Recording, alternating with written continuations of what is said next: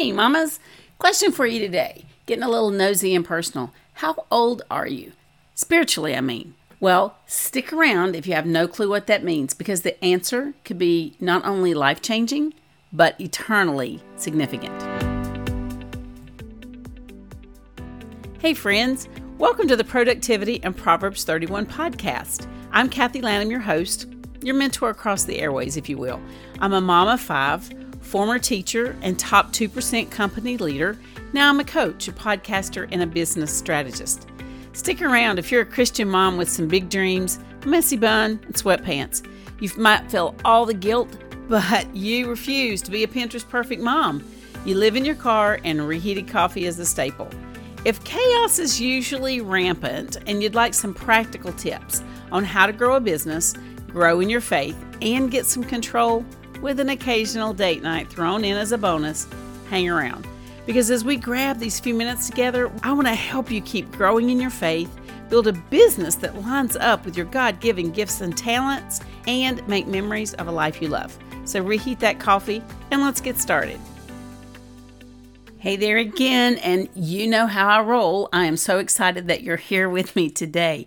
And I know I'm asking a pretty odd question, I guess. How old are you? But truly, I mean that in the best possible sense. I want us to take a look at where we are in our Christian walk today because the answer to that question does have eternal consequences, not only for you, but for your family as you raise up a kingdom of little warriors, mamas. So let me just ask some questions and you grab that coffee and let's see what you would answer. So, are you in utero? You know what I mean. You need to be birthed. You're not yet a believer. You've heard about God. You went to church maybe as a child, mm, but you kind of gave it up because you never became a Christian and it never made a difference in your life. Or maybe the opposite is true. You never were taken as a child and you have all of the questions but none of the answers. Or maybe you think that, um, well, God really isn't for me because if He knew, or Kathy, if you knew my sin and what all I have done in my past or what I'm doing right now, you would never love me, or you would be appalled, or you, I can't go to church. Well, let me just tell you that, sister. That is a lie from the pit of hell. And it's actually a little bit of pride because it says that your sin is bigger than God and that He can't handle that because, you know, you're really too bad for His love, His grace, and His mercy. That is so not true. It is exactly for that sin and that lifestyle, that victimization, for all of that that you feel and you hide and you hurt, that shame and the guilt, that is exactly, my dear sister, why he went to the cross. The Bible tells us that even when we were yet sinners, when we were unclean, when we were as dirty as you think you are, that's when Christ died for us. So maybe you're in utero in utero. You're not even yet a believer. You need to be birthed. Maybe it's that you are birthed. You made a decision at some point to become a believer, to ask Christ to forgive you of your sins, but you've never done anything with that. You've never grown. You've got all the questions still you don't have fellowship. You maybe have seen God move and speak in your life. You go to church, but you know there's more. In your heart, you know there's more. My third group I just love. Are you in your terrible twos? Are you a toddler or are you a rebellious teenager? Now, the worst teens I know are those that know how to play the game and they play both sides against the middle. They fake it and they have all the right words and they're polite. But man, when they're with other people, they're just mean. They're mean girls or mean guys. And they, I actually dated a guy like this once. And I'm like, you are such a snake in the grass. And that's the most dangerous place to be in if you're that kind of a teenager, a faking teenager. Let me put it that way, because you may not see yourself as rebellious. But if you're just going through the motions and you're going to church and you look good and you're in Sunday school and your kids are in the little cherub choir and angel choir and the little joyful noise makers, they may go to Awanas and they're in the youth group, maybe leading the youth group, and you are counting yourself as righteous, but your heart's far from the Lord, well, mm, because the Bible tells us those of us that act that way or feel that way and we're self righteous and we don't see our own sin, then those are the ones of us that don't even think we really need a Savior. That's for all those other people, the bad, the bad people if you're a toddler, don't you love toddlers? They learn the word no. No, you're not the boss of me. You're not going to tell me what to do. And that's how we are as Christians in our culture when we want to look around us and justify what we do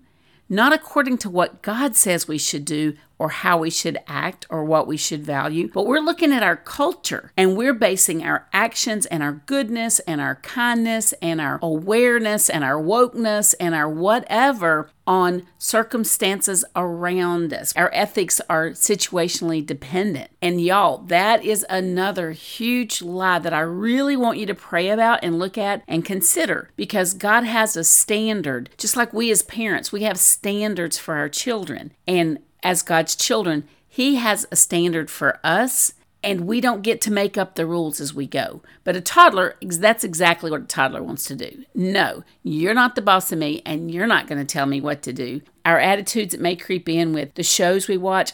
That's not that big of a deal. Or the words we say, or how we dishonor our spouse, or even our children, how we live on a daily basis. So that's a tricky place to be in because the Bible tells us that if we're there, then we've deluded ourselves, and that's not a good place to be. And then the last place, are you a seasoned warrior? Now, that sounds like it's great, right? You're a seasoned warrior, you know how to fight, you know how to put on the whole armor of God, you buckle up, or you did know how to do that. Now, there's just so much evil going on and there's so much bad, and you've been doing this for so long that you're just tired and you've given up. And you can be a seasoned warrior that's apathetic at 20. If you've been a missionary's kid or you're a pastor's wife and you're just tired, you're tired of putting up with the crap that people put on you, you're tired of fighting the evil because you do it all and nothing ever seems to change and you're just tired. So you could be that old. You could be a seasoned warrior who's given up, or you can be the last age I just think the best age, and that is the age of a seasoned warrior who knows that there is no discharge in time of war, that we are in this battle for the next generation, for our souls, for the souls of others, for those who we may never meet, who are miles away on the other side of the ocean facing innumerable horrific abuses. Or it could be that we're going to the mat for our friends, for loved ones who are struggling with addictions, who are just knee deep or neck deep in an addiction that they have struggled for so long and they can't break. Or maybe it's a grandchild. We're battling on our knees in prayer for those folks. So that's the seasoned warrior that buckles on the whole armor of truth. So, why do I ask you your age? Well, because God says that in the end, those that are truly His, He will say to them, Well done, my good and faithful servant. So, how do we get to be that good and faithful servant? And I think that for all of the different ages, it all really begins the same, and that is with prayer and repentance. If you're a baby or terrible two, or you're a teenager, then agreeing with God about your sin and acknowledging that you're a sinner it's not going to surprise him. He already knows. He knows the very hairs on our head. So the Bible says the way that we're birthed, the way that we can come back to Him if we're far away is that we A, admit that you're a sinner. Ask God to forgive your sins. B, believe that Jesus is the one and only perfect, sinless Son of God that came to die for our sins because we owe a debt we can't pay. He paid a debt he didn't owe. There is no way we can jump the gap between where we are, sinners in our flesh, and the holy righteousness of God. As a matter of fact, the Bible tells us that our best day, our good, good days when we're just spot on, that our righteousness is like a filthy rag compared to God's holiness. And if you look up that word filthy rag, it really means mm, that time of the month, those used dirty cloths. So, yeah, that's that's pretty gross, right? So we can't bridge that gap. Jesus did it for us. And then C, confess our sins, ask Him to come in and to be Lord of your heart. Whether you need to be birthed, whether you need to repent and turn again as a teenager or a toddler, or if you're that seasoned warrior that says, Lord, I have stepped out of the battle for a while and I want to come back in. I do want to hear you say, well done, my good and faithful servant. Now, I do want to speak to those of you who are feeling like, eh, I got this, not a problem. There is not enough kindness, goodness, meals that you can cook, days that you can serve in the nursery, time spent in the choir, Bible studies that you're attending, if you're doing it just for the show, just for the Pinterest post, just for your Instagram feed. That doesn't get it. Just like going to sit in my garage will not make me a Volkswagen, going to church will not make you a Christian. Taking your kids to church does not make them a Christian. Just getting baptized does not make you a Christian. And I know that's a little harsh and those are some hard words, but I want to implore you today to look at God's standard. What does He say? He says that He is the way, the truth, and the life, and nobody comes to the Father but through Him and that today is the day of salvation. That when you ask the Lord to forgive you of your sins, He's faithful and just, and He does that. And then we're called to do that next step that we're to grow, grow as Christians, and to be ever learning. So if you are brand new and you pray and you ask the Lord to forgive your sins, you need fellowship. You need a mentor. You need a good Bible teaching church that you can go to. You need encouragement. And believe me, as much as the angels rejoice in heaven when one person repents, when a sinner repents and comes to the Lord, the demons are angered. And then that spiritual warfare just ramps up around you. To close this out, I just want to ask you Will you hear, Well done, my good and faithful servant? What is your age? I want you to consider your age. Really give this some thought. Pray and ask the Lord. Oh, and I did want to tell you that that armor of God, if you're brand new and want to grow and check some of this out, Ephesians chapters 5 and 6, get a version of the Bible that you can read. That is a great place to be. 1 Peter 2 2. I want to read it to you so I get it right. It's a that whole chapter is a primer on us living in these hard and difficult days. But verse 2 says, like newborn babes, long for the pure milk of the word, so by it you may grow in salvation. And then in, in Ephesians chapter 5 and 6, great primer for how to live this life, how to walk in a world that seems so evil. I want to leave you with this. And God talks about us as children, children, children.